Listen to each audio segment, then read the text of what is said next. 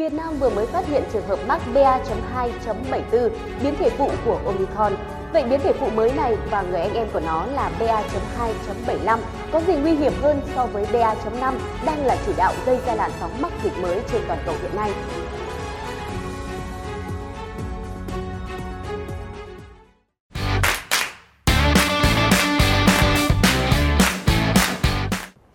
Quý vị, theo thông tin đăng tải trên Time of India, BA.2.74 và BA.2.75 và BA.2.76 là bộ ba biến thể phụ mới phát sinh từ Omicron tàng hình BA.2.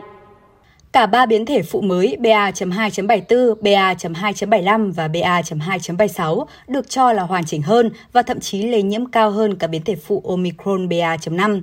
Thông tin trên được cơ quan về giải trình tự bộ gen SARS-CoV-2 cho hay. Các dòng phụ mới xuất hiện này của Omicron đã dẫn đến làn sóng mới COVID-19 gia tăng ở Ấn Độ.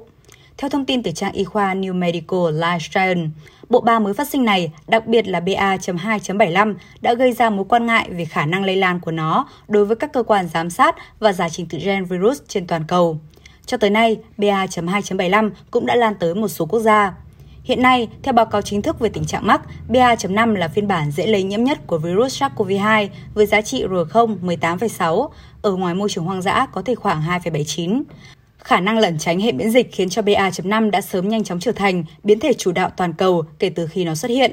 Một báo cáo từ New York cho thấy khả năng nhiễm trùng đột phá của BA.5 cao gấp 4,2 lần so với BA.1, phiên bản gốc của Omicron. Các nghiên cứu gần đây cũng cho thấy BA.5 có khả năng lẩn tránh hệ miễn dịch ở một số người đã từng nhiễm Omicron BA.1. Điều này đồng nghĩa với việc một số người nhiễm Omicron thời kỳ đầu vẫn có thể mắc COVID-19 trở lại với biến thể BA.5. Vậy những đột biến gen nào của BA.2.75 khiến cho biến thể phụ này trở thành biến thể đáng lo ngại? Mặc dù theo báo cáo hiện biến thể phụ BA.5 vẫn là biến thể chủ đạo và gây ra tác động lớn nhất trên toàn cầu, biến thể phụ mới BA.2.75 kể từ khi nổi lên ở Ấn Độ đã nhanh chóng lây lan ra hơn chục quốc gia, trong đó có Mỹ, Anh và Australia. Vẫn còn chưa chắc chắn về mức độ nhập viện hay khả năng lẩn tránh hệ miễn dịch của BA.2.75, nhưng biến thể phụ này đã khiến cho các chuyên gia lo ngại tới mức phải gắn mốc đỏ cho nó. Các nghiên cứu trước đó cho thấy đột biến G446S là một trong những vị trí hiệu quả nhất giúp virus lẩn tránh hệ miễn dịch. Sự nổi lên của đột biến G446S giúp biến thể phụ của BA.2 có khả năng kháng trung hòa của miễn dịch chống lây nhiễm. Trong khi đó, Q493R lại giúp virus bám vào thụ thể ACE2 ở đường hô hấp để gây lây nhiễm COVID-19 cho người khác.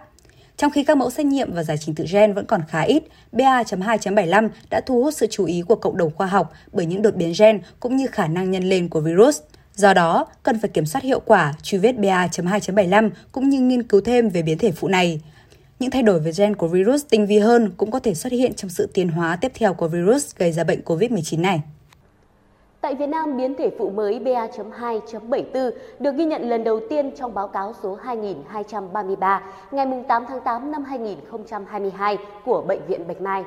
Theo thống kê của Bộ Y tế, trong 7 ngày qua, cả nước có 14.490 ca mắc COVID-19 mới. Trong đó, ngày đỉnh điểm nhất là ngày 16 tháng 8 với số ca mắc lên đến gần 3.000, cao nhất trong hơn 3 tháng qua. Cùng đó, số bệnh nhân nặng cũng gia tăng theo, hiện trung bình khoảng 100 trường hợp đang điều trị.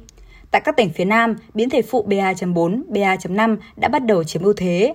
Biến thể này đã ghi nhận tại thành phố Hồ Chí Minh, Cần Thơ, Bình Dương, Tiền Giang và Bến Tre và một số tỉnh thành khác ở phía Bắc như Hải Dương, Thái Bình, Cao Bằng và Nghệ An. Tại thành phố Hồ Chí Minh, qua khảo sát tại Bệnh viện Nhiệt đới thành phố Hồ Chí Minh trong tuần cuối tháng 7 cho thấy, số ca nhiễm biến thể BA.5 chiếm ưu thế với 80% tổng số ca bệnh. Các biến thể khác như BA.2, BA.4, BA.2.12.1 chiếm tỷ lệ nhỏ. Theo các chuyên gia, cùng với biến thể BA.1, hiện nay biến thể phụ BA.4, BA.5 đang dần chiếm tỷ trọng cao. Theo y văn thế giới, BA.4, BA.5 đều có khả năng lẩn tránh miễn dịch. Việc tăng tỷ lệ nhiễm BA.2.12.1, BA.4 và BA.5 đi kèm với tăng mắc mới.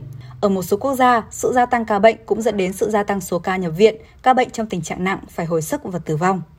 Để tiếp tục chủ động phòng chống dịch COVID-19 hiệu quả trong thời gian tới, Cục Y tế dự phòng tiếp tục đề nghị các địa phương tuân thủ chế độ thông tin báo cáo và khai báo đầy đủ các trường hợp mắc COVID-19, bệnh truyền nhiễm nhóm A ngay sau khi có chuẩn đoán đảm bảo trong vòng 24 giờ theo quy định về Bộ Y tế, Cục Y tế dự phòng để kịp thời báo cáo lên lãnh đạo Bộ Y tế, Ban chỉ đạo quốc gia phòng chống dịch COVID-19, Thủ tướng Chính phủ.